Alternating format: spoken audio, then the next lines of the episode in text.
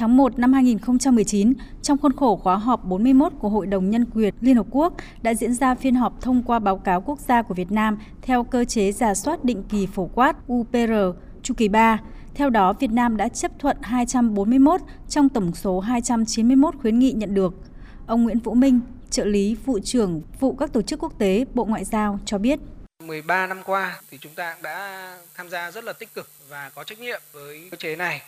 Qua ba chu kỳ thì cái sự tham gia của các bên liên quan được ngày càng mở rộng. Cái triển khai của chúng ta cũng là thuộc mặt bằng cao ở trên bình diện, không chỉ khu vực đâu, mà có lẽ là phải trên bình diện quốc tế. Chúng tôi xin nêu một số cái con số cái báo cáo đầu tiên theo cơ chế này là tháng 5 2019 thì chúng ta nhận được 123 khuyến nghị từ 60 nước. Trên cơ sở cân nhắc thì chúng ta chấp nhận 96 khuyến nghị. Vào chu kỳ 2 năm 2014 thì ta nhận được 227 khuyến nghị từ 106 nước, trong đó là chấp thuận 182 khuyến nghị. Chu kỳ 3 thì ờ, chúng ta nhận được 291 khuyến nghị từ 122 nước và chấp thuận 241 khuyến nghị. Thì tỷ lệ này cao so với mặt bằng chung của các nước.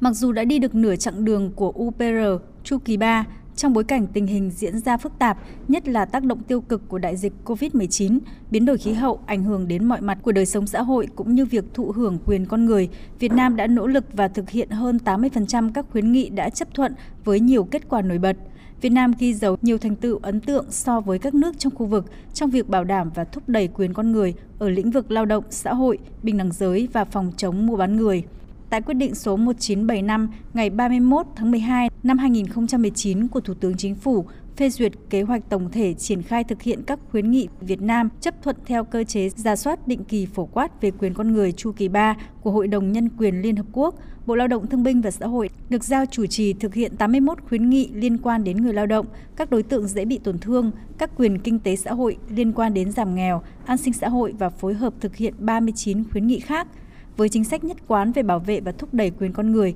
Bộ Lao động Thương binh và Xã hội nói riêng cũng như Việt Nam nói chung đã và đang nỗ lực thực hiện một cách đầy đủ, nghiêm túc các khuyến nghị theo cơ chế UPR chu kỳ 3 của Hội đồng Nhân quyền Liên Hợp Quốc. Đây cũng là bước triển khai tầm nhìn, đường lối, chiến lược phát triển toàn diện đất nước với tinh thần không để người dân nào bị bỏ lại phía sau của Đại hội Đảng lần thứ 13. Bà Nguyễn Thị Hà, Thứ trưởng Bộ Lao động Thương binh và Xã hội cho biết trong tiến trình tổng kết việc thực hiện các cái khuyến nghị UPR của chu kỳ 3 và tham gia vào cái cơ chế UPR của chu kỳ 4 thì um, có thể nói là trong cái lĩnh vực lao động và xã hội thì có rất là nhiều nội dung và à, tôi nghĩ rằng là cái bảo vệ các cái công ước của Liên Hợp Quốc liên quan đến các quyền như là quyền trẻ em vừa rồi và chuẩn bị cho cái xe đo quyền của phụ nữ sắp tới nữa rồi quyền người khuyết tật chuẩn bị đấy nữa thì chúng ta cũng có rất là nhiều việc để chúng ta bàn chúng ta làm và từ đó đóng góp vào tiến trình xây dựng báo cáo quốc gia về cơ chế UPR chu kỳ 4 đảm bảo nhất quán là Việt Nam luôn mong muốn, luôn chủ động và luôn cam kết bảo vệ, thúc đẩy quyền con người.